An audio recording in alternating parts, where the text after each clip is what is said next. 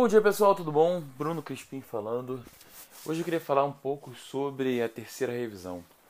É, eu acabei de começar é, essa terceira revisão. É, é, uma revisão que eu gosto muito de fazer porque ela é muito rápida. Eu queria conversar um pouco sobre, sobre ela com vocês. É porque ela é muito rápida, mas ela ainda assim ajuda bastante o, o livro a ganhar uma, uma textura melhor, é, resolver alguns pequenos problemas que podem ser é, bem danosos à, à história, à imersão do leitor. É, e começando falando o seguinte: eu sei que é muito chato reescrever, parece uma perda de tempo, parece retrabalho. Eu já eu já pensei muito nisso, já evitei muito a escrita. É, mas a gente não tem para onde correr. Faz parte do trabalho do escritor, faz parte do, da escrita à reescrita.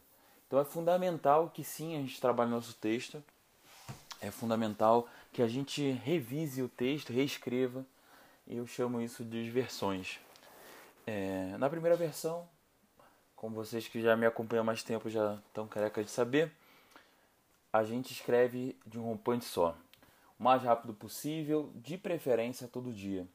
É, é um.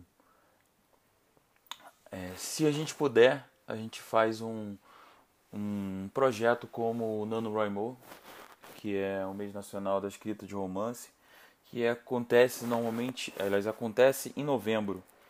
Mas a gente pode pegar essa metodologia e fazer a qualquer momento, obviamente. Eu fiz em abril e fiz a minha primeira versão toda nesse mês. É, a segunda versão eu fiz no mês passado, em julho. Foi uma reestruturação inteira, reescrevendo palavra por palavra. É, e antes que, que vocês me perguntem, é, eu não copio, eu não pego um, um arquivo do Word novo e faço do zero. Eu reescrevo no próprio Word para evitar que eu tenha erros de digitação, por exemplo, no outro.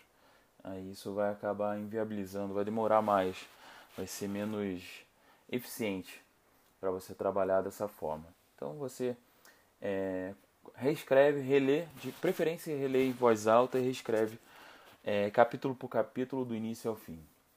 Na terceira revisão, é, eu costumo fazer uma coisa que é mais, mais simples é, aliás, é mais rápida, nem que, mesmo que não seja muito simples.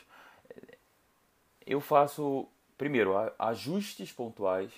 Por exemplo, um, um nome que mudou, alguma, é, alguma coisa que eu anotei, por exemplo, determinado, determinado personagem não usa essa palavra, ou determinada personagem vai ser conhecida por essa palavra. Então eu marco isso é, ao longo das versões e na terceira versão eu trabalho isso e trabalho muito o diálogo. Eu faço especificamente é, tudo que eu olho são os erros que eu, eu apontei antes, é, os erros que o próprio Word é, observa, por exemplo, crase, é, pronomes colocados da forma errada, se eu devo manter ou não, faço dou uma, uma reavaliada é, ver se tem algum erro de português, mas o foco é na, no diálogo. E o que, que eu faço nesse diálogo? Primeiro, nessa parte é fundamental ler em voz alta. Leia seus diálogos em voz alta. É, Para você ver o ritmo.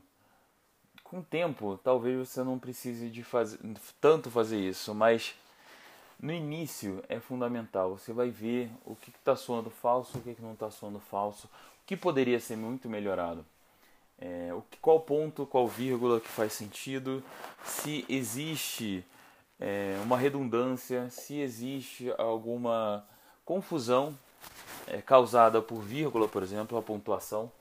Tudo isso você vai se, pode te ajudar bastante. É, então, eu começo do início ao fim, do primeiro capítulo até o último, seguindo pelos é, especificamente pelos diálogos, fazendo todos eles. E qual é a qual é o seu objetivo principal dessa revisão?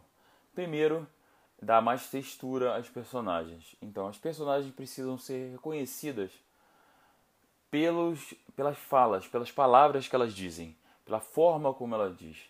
Então é ideal, o ideal é que todas as personagens na sua trama que tenham voz, todas elas tenham uma forma de falar específica. É, não precisam ser todas tão marcantes, mas podem ser sutis. É, então, ao longo da trama, o, o, seu leitor vai se acostumando com um determinado, é, uma determinada forma de falar e ele vai saber quem está falando, mesmo sem você ter que dizer. Então, isso é importante.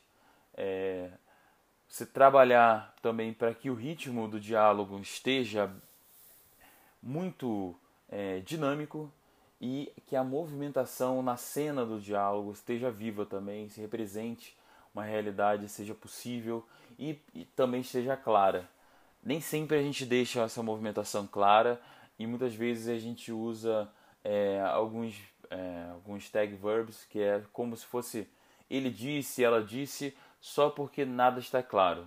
Então, a maioria desses, desses verbos não são necessários se a gente conseguir colocar uma voz é, única para aquele personagem, se a gente conseguir colocar um ritmo bom para aquela fala. Beleza? Sei que vai dar aquela preguiça, sei que parece um retrabalho, mas não é. É parte fundamental do nosso trabalho e eu aconselho muito que vocês não pulem essa etapa, beleza? Abração e até sexta-feira, pessoal.